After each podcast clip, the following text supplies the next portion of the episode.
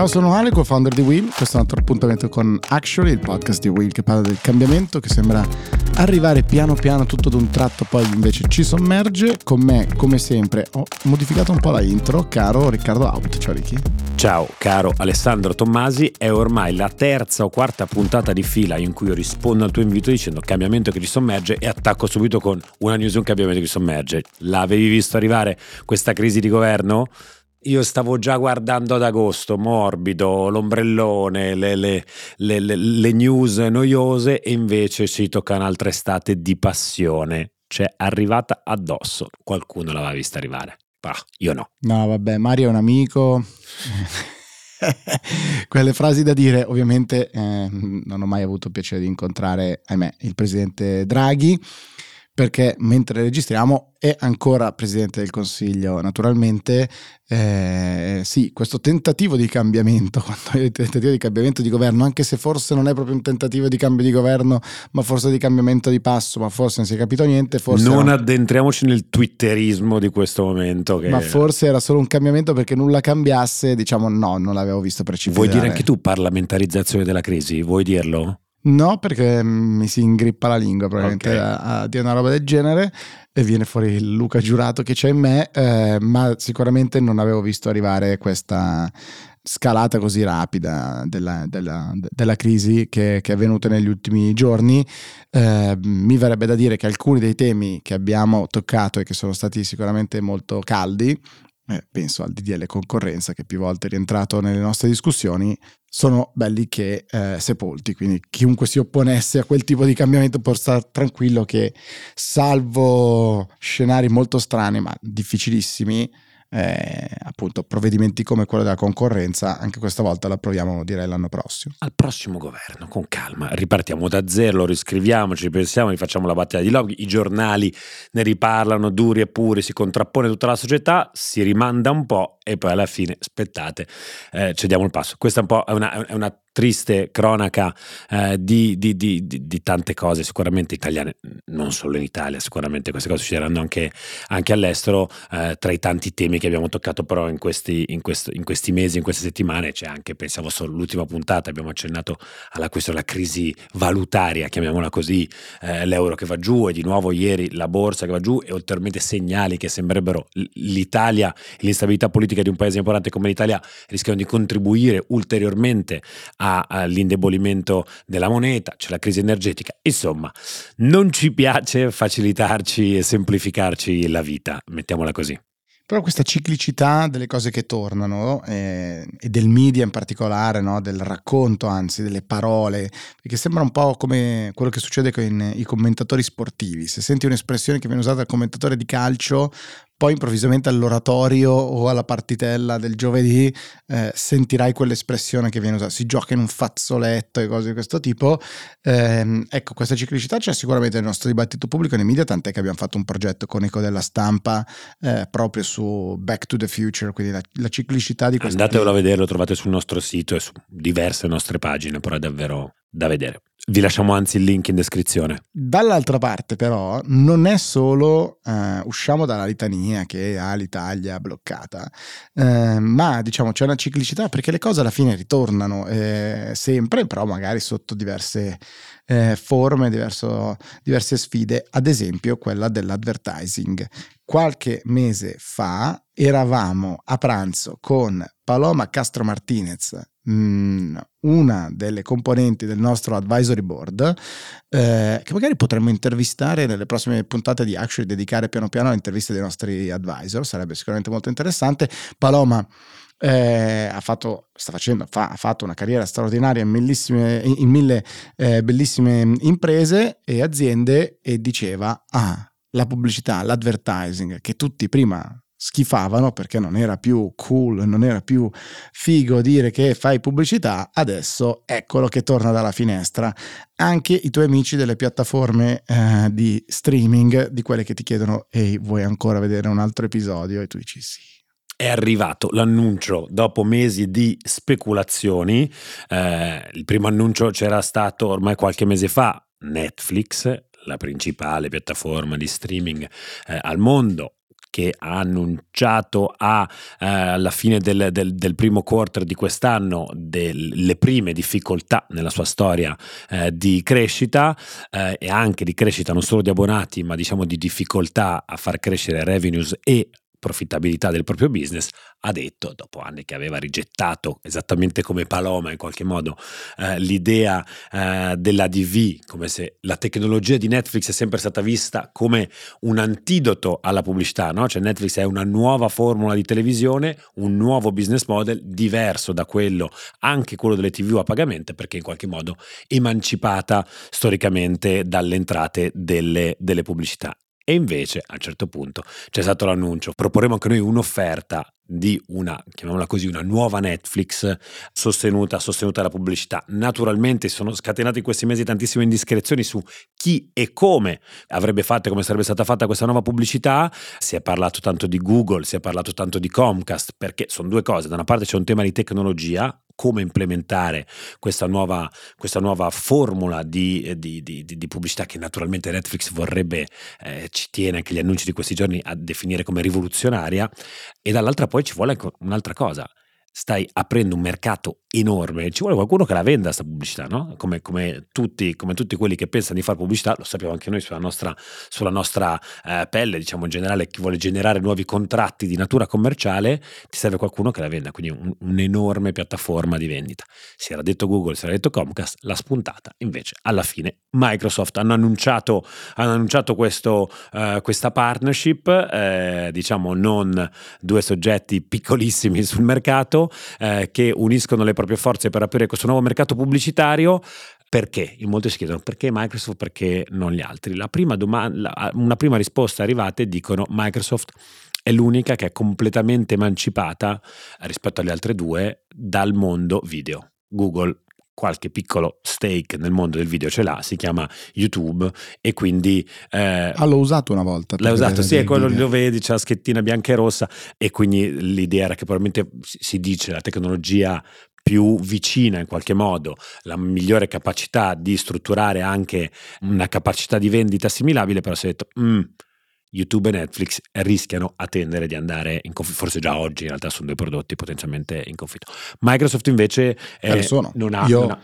l'altra sera ho com- noleggiato un film su YouTube perché non l'ho trovato su Netflix. Anzi, in realtà poi su YouTube, scusami ti ho interrotto, però poi su YouTube era solo in italiano, lo volevo vedere in inglese, quindi l'ho ripagato ulteriormente su Amazon Prime. Ho fatto felice tutte le piattaforme di questo mondo ehm, perché era l'unico uno dava multilingua. Sì, l'altro elemento che viene visto come in qualche modo determinante o, elemento determinante di questa scelta è quale? Microsoft l'anno scorso ha comprato una cosa che dalle nostre parti forse non, se ne è parlato troppo, ha comprato da ATT, quindi una delle più grosse eh, compagnie di tech e telco eh, al, eh, al, mondo, ha comprato la sua unit di ad tech, quindi di tecnologia eh, pubblicitaria che si chiama Xander, che è, viene considerata una delle più promettenti tecnologie per il mondo del post cookie, no? Con, sappiamo come internet sta cambiando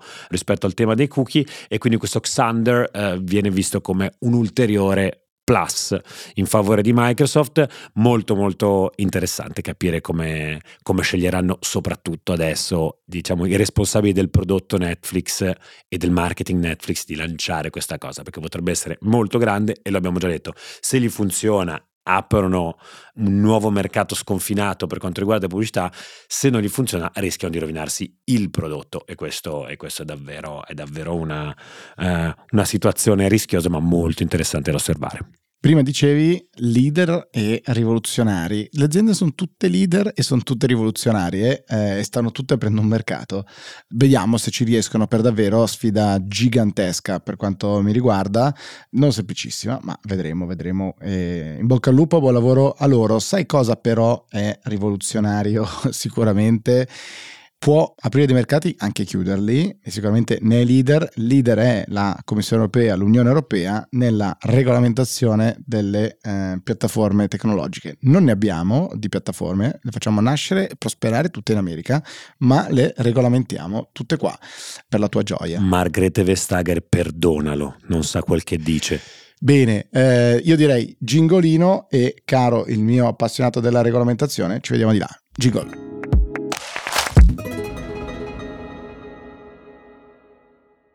Eccoci qua, allora Big Story di oggi, come promesso parliamo di cose complicate, di cose difficili, di cose da persone intelligenti ed è per questo che in queste occasioni Riccardo Haupt mi esclude del tutto, eh, lasciandomi da parte, parlando solo con persone intelligenti tanto quanto lui e infatti abbiamo direi reinvitato eh, con noi Vincenzo Tiani. Ciao Vincenzo. Ciao, ciao a tutti, grazie per l'invito. Assolutamente, grazie a te per essere qui. Di solito con... in queste cose la battuta è abbiamo cercato una persona intelligente, non poteva venire e abbiamo per questo Vincenzo. No, assolutamente, anzi eh, siamo molto felici di averti qui con noi, tu sei un collega professore dello Yulm, no, ma soprattutto sei un esperto di temi di regolamentazione eh, digitale, tutto quello che è digitale e ehm, direi che da parlare su temi della regolamentazione del digitale ce n'è di, di cose da dire, da imparare, da, da approfondire perché siamo pronti via per l'entrata in vigore del DMA e del DSA oppure ancora no? Vincenzo, dacci anzitutto un quadro, cosa si nasconde dietro queste due sigle, brevemente, anche se ne abbiamo parlato più volte qui su, su Actually, eh, e poi cerchiamo di capire che cosa è successo e quali sono gli impatti principali. Sì, allora, eh, diciamo questo è il quinquennio della Commissione europea in cui si è più, eh, diciamo, concentrati sulla regolamentazione della data economy. Eh, il DSL e il DMA sono due pilastri portanti della regolazione digitale sono due acronimi, diciamo questo è proprio un quinquennio di acronimi, abbiamo DSA, DMA, AI Act, uh, DGA, uh, insomma ce ne sono veramente tanti. Eh, il DSA è il Digital Services Act, mentre il DMA è il Data Markets Act. Il DSA è eh, sostanzialmente un regolamento che va a sostituire e ad aggiornare una vecchia direttiva del 2000 che regola diciamo, le piattaforme e la loro responsabilità, se vogliamo semplificare molto. Eh, cosa succedeva diciamo, con la direttiva del 2000? Eh, la direttiva stabiliva il principio per cui ogni piattaforma non è responsabile per i contenuti illegali caricati dai propri utenti fino a che non ne viene a conoscenza, il famoso notice and take down. Eh, quindi sostanzialmente questa regola, che poi prende le impronte sostanzialmente da un, dal um, Decency Act, Communication Decency, Act del 1996 degli Stati Uniti, ha permesso alle Google di turno, alle Facebook di turno, insomma a tutte le piattaforme, di non dover pensare a come monitorare eh, insomma, i contenuti che venivano caricati, anzi c'è proprio un divieto di controllo, di monitoraggio costante, e semplicemente una volta che l'utente o la, l'autorità giudiziaria notifica che ad esempio c'è una violazione del copyright, c'è un, contrabbando di uh, sostanze stupefacenti che avviene online, a quel punto è la piattaforma che lo deve rimuovere. E quindi Digital Services Act ovviamente parte dal concetto per cui Internet è cambiato, queste regole sono, nel, sono, state scritte nel 2000, anzi pubblicate nel 2000, scritte ancora prima, nel frattempo è successo di tutto e quindi era necessario eh, un aggiornamento. Il Data Markets Act invece eh, riguarda solamente le, eh, diciamo, i gatekeeper, cioè quelle aziende eh, diciamo, nell'ambito tecnologico, le famose big tech, le, le GAFAM, quindi le Google, Amazon, Facebook, adesso Meta, Apple, eccetera, eccetera, ovvero quelle grandi realtà che per la loro, diciamo, per la loro uh, dimensione, per la loro capacità sono uh, particolarmente grandi, di conseguenza il loro agire può avere un effetto deleterio sul mercato. Ora, eh, dove siamo? Mi chiedevi, siamo in realtà il, addirittura d'arrivo perché eh, per chi non conosce bene come funziona l'Europa, viene proposta una legge la, dalla Commissione, il Parlamento e il Consiglio, che è formato dai rappresentanti del governo, la discutono e alla fine arrivano diciamo, al trilogo e discutono e abbiamo un, come effetto un testo finale dove troviamo la volontà concorde delle tre parti. Ecco, c'è stato il voto finale in Parlamento proprio uh, la settimana scorsa, sia sul DSA che sul DMA. Sul DMA proprio l'altro giorno anche il Consiglio ha dato l'ok, per il DSA credo manchi, però insomma a settembre, eh, insomma a breve entreranno in vigore.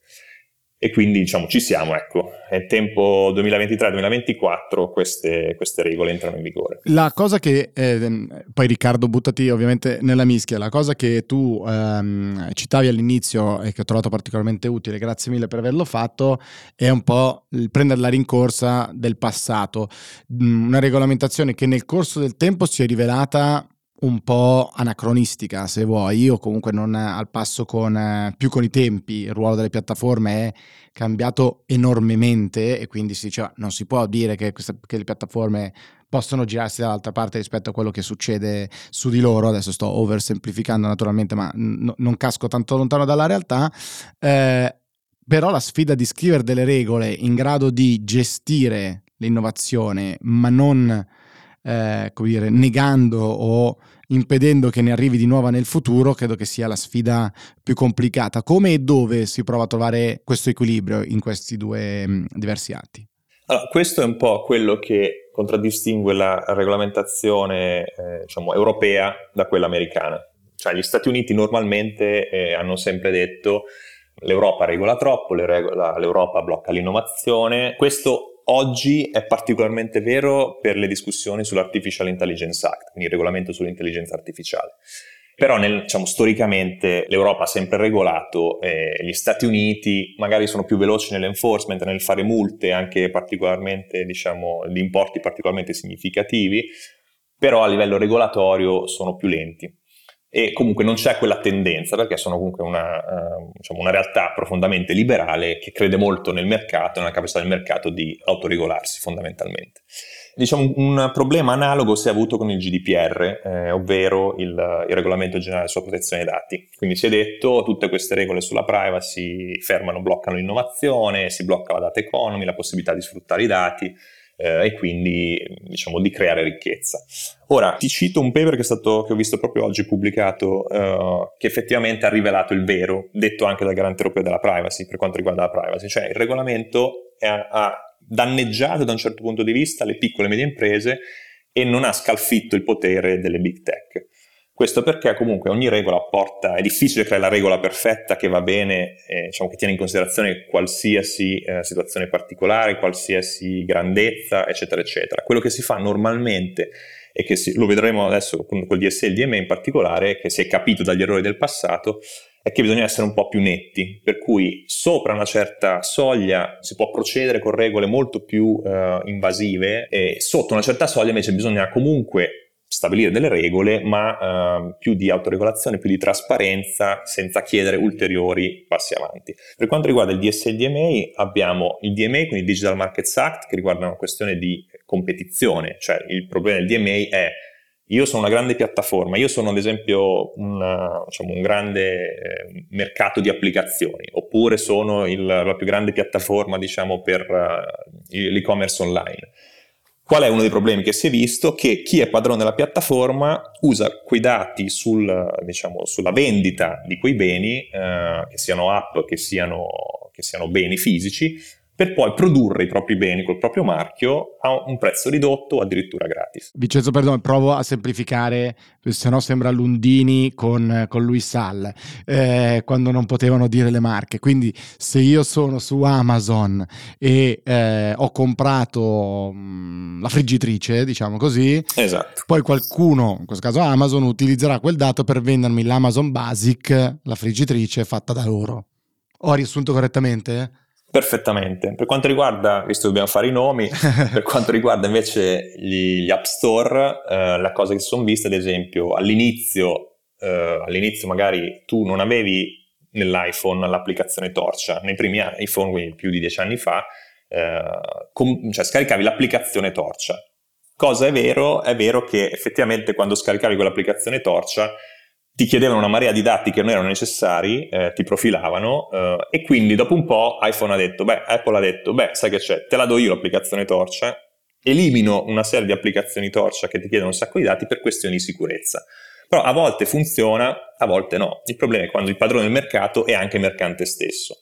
Ora, perché è importante? Perché il DMA in realtà si riguarda solo queste grandissime piattaforme, quindi se tu sei una startup che vuole creare un app store alternativo, che vuole creare un e-commerce alternativo, finché non raggiungi una certa soglia che è molto alta, non hai tutti questi problemi, quindi puoi, come dire, spingere eh, diciamo, con le manovre diciamo, più aggressive per quanto riguarda la conquista del mercato. È solo dopo che hai raggiunto certa, un certo potere che invece dovrai ovviamente, ad esempio, rilasciare i dati eh, alle altre piattaforme. Per fare un esempio che riguarda il DMA, eh, non so, i servizi di, eh, di, booking per quanto riguarda le piattaforme, quindi per prenotare un albergo, ecco, spesso succede finora che succedeva che tu non potevi come albergo, eh, diciamo, avere un prezzo più basso da un'altra parte.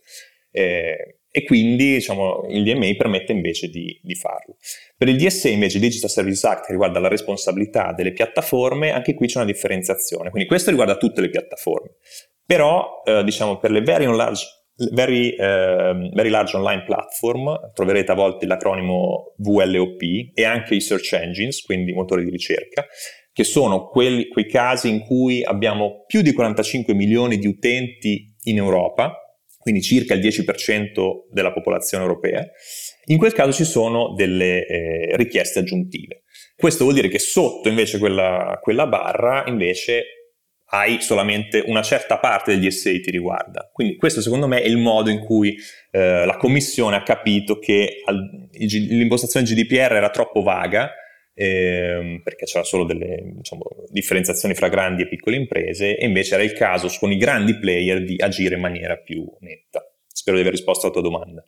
Provo ad entrare io adesso, eh, perché eh, al netto di grazie mille insomma, per la spiegazione di, di, dettaglio di alcuni, tra l'altro dei tantissimi aspetti che poi queste due eh, nuove diciamo, uh, regolamentazioni um, hanno e avranno. Uh, provo ad alzare un po' lo sguardo perché io continuo ad essere molto appassionato proprio e, e vorrei sfruttare la tua presenza di questo tema di regolare mercati globali sempre più mutevoli eh, da una prospettiva diciamo regionale. Oggi l'Unione Europea, questo è, è, è, un mio eh, refrain che ripeto sempre, sta provando sempre più ad accreditarsi come il regolatore più avanzato al mondo, lo ha fatto sicuramente, è stato un po', ha fatto un po' un landmark con GDPR e ora ci sta provando con questa regolamentazione del settore digitale. Come la vedi attendere questo fenomeno? Cioè avremo gli Stati Uniti che rispondono con una nuova regolamentazione per essere più attrattivi o meno attrattivi? Oppure ritieni che potrebbe essere arrivato il momento in cui si crea un vero e proprio coordinamento internazionale? Sappiamo che tra Stati Uniti e Europa c'è un tavolo aperto, un, un Transatlantic Council per, per, discutere queste cose, ma come, come la vedi a tendere? Come, come, come, andremo avanti? Perché continuare a, regola, a, a regolamentare, diciamo, di regione in regione, non so quanto possa essere funzionale e stiamo vedendo di quante disfunzioni ci sono già oggi in realtà in avere regolamentazioni diverse. Ecco, eh, sfrutto soprattutto diciamo, la, tua, la, tua, presenza qui da noi per darci un po' la tua, la tua, la tua visione di medio-lungo periodo su questo. No, guarda, ti ringrazio per la domanda perché in realtà è uno dei grandi temi che stiamo vedendo soprattutto con l'intelligenza artificiale, che è un campo ancora molto inesplorato e su cui l'Europa è davvero, uh, diciamo, secondo me, l'avanguardia. Allora, come dicevo prima, appunto, gli Stati Uniti finora non hanno regolato troppo e lo stesso la Cina la Cina in realtà per motivi geopolitici strategici ha consentito alle proprie aziende di andare avanti, quindi conquistare il mercato globale, diventare grossi player e solo recentemente, solo dall'anno scorso, eh, diciamo, sono, hanno iniziato a stringere, eh, a stringere, le maglie. Questo è un po' diciamo, la questione cinese è una questione a parte perché comunque non, non, ci sono processi democratici, di conseguenza è anche molto più facile e diciamo, tra virgolette efficace agire e scrivere una regola e farla applicare il giorno dopo e, e chi non la vuole rispettare fuori dal mercato. Però ecco, diciamo, siamo in un momento di convergenza regolatoria, uso questi, così, questo binomio così altisonante, cioè c'è in generale in Europa, negli Stati Uniti e nella Cina, forse la prima volta in assoluto, la volontà e diciamo, cioè, volontà ferrea di regolare le grandi realtà. Perché si è capito ormai, insomma, capi- l'ha capito chiunque, chi ha in mano i dati ha in mano il potere. Quindi eh, in Cina in particolare il governo non vuole minimamente lasciare eh, essere messo a parte e in Europa e negli Stati Uniti in generale c'è la, l'esigenza di proteggere i, eh, diciamo, i, consumatori. Quindi su queste cose di SDMA, questo tipo di regolamento, negli Stati Uniti abbiamo un momento epico, cioè si sta discutendo una cosa simile al DSA e al DMA e addirittura una legge federale sulla privacy. abbastanza bipartisan, cioè democratici e repubblicani sono d'accordo. Tutto era cominciato con Trump, ma per motivi di Trump, perché Trump diciamo, non voleva semplicemente essere bloccato in, qual- in, qualsiasi modo in nessuna piattaforma, quindi voleva intervenire. Non sono i motivi giusti, però in generale è una discussione che per motivi diversi, repubblicani e democratici, eh, diciamo, sono d'accordo. Quindi da questo punto di vista c'è una volontà comune. È difficile, come appunto chiunque può immaginare, che si crei una grande norma uguale per tutti. Ci sono tavoli effettivamente di discussione. Uno, ad esempio, riguarda la privacy. Eh, come sapete, ci sono trattative aperte fra Europa e Stati Uniti per questo nuovo accordo. Però in generale gli Stati Uniti hanno creato un, un, nuovo tavolo internazionale per creare un minimo standard di privacy che non è alto come quello del GDPR, per quello che infatti l'Europa non è in questo diciamo, tavolo internazionale. Però ovviamente diciamo, dal GDPR tutto è nato e poi una, tutta una serie di nazioni nell'America Latina, nel Giappone, nel Brasile hanno iniziato ad adottare delle norme sulla privacy. Quindi l'effetto che si spera è un po' simile. Ci sono poi, ci sono poi altri attori internazionali, insomma, c'è l'OECD, c'è la Nato, ci sono tutta una serie di linee guida. Secondo me lo vedremo soprattutto con l'intelligenza artificiale. Su intelligenza artificiale gli Stati Uniti frenano parecchio perché ovviamente i grossi player eh, in grado di stare sul mercato, di fare ricerca, di produrre nel campo dell'intelligenza artificiale sono gli Stati Uniti e nella Cina. In Europa ne parliamo, ma non li abbiamo ancora fondamentalmente, speriamo di averli. Però esatto, e lì si dice, si usa la vecchia tattica, cioè tu Europa, gli Stati Uniti accusano l'Europa di voler in qualche modo essere eh, troppo protezionista, di voler bloccare l'innovazione e gli Stati Uniti in realtà minacciano che poi eh, diciamo, le Google di turno non lavoreranno più in Europa. Queste cose non succederanno mai, però è diciamo, il classico modo di agire a livello geopolitico. Ecco. Quindi ci sono dei tavoli di lavoro, si, secondo me si cercheranno degli standard più o meno, dei, dei valori se vogliamo, perché è obiettivamente difficile andare oltre. È pur vero in tutto ciò che poi eh, si stabiliscono le regole, se guarda la privacy si vorrebbero avere delle regole, ma poi ci sono anche i governi, ci sono i servizi segreti, comunque chiunque vuole intercettare gli altri, ognuno ha la sua agenda politica, quindi come dire, da un lato ci sono delle intenzioni comuni, dall'altro uh, c'è la realtà dei fatti, la, la realpolitik, come si dice. Realpolitik contro cui esatto, ci, ci scontriamo eh, spesso e volentieri anche quando i nostri argomenti su, su Actually, quindi l'ultima trovata del, dell'autority specifica regionale del paese X che mette a repentaglio eh, diciamo tutta, tut, tutta, la stabilità del sistema. Eh, vedremo, sarà davvero, sarà davvero molto molto interessante, come dicevi tu, adesso osservare spiegare concretamente, uno, cosa accadrà in Europa una volta che eh, questo, questa regolamentazione entrerà, entrerà in corso, perché effettivamente internet potrebbe cambiare faccia sia per chi ci lavora sia per chi ci naviga come normalissimo uh, utente. Due, capire effettivamente queste connessioni a livello internazionale dove, dove, ci porteranno se si creerà, come dicevi tu, un coordinamento di valori. Mi sembra, secondo me, effettivamente l'obiettivo più, più realistico Aggiungo una cosa, perché c'è un altro problema, c'è anche un problema di esempio cybersicurezza, no? Per cui ormai gli attacchi sono fatti da, da attaccanti così autonomi, da stati, diciamo, attraversano i confini nazionali.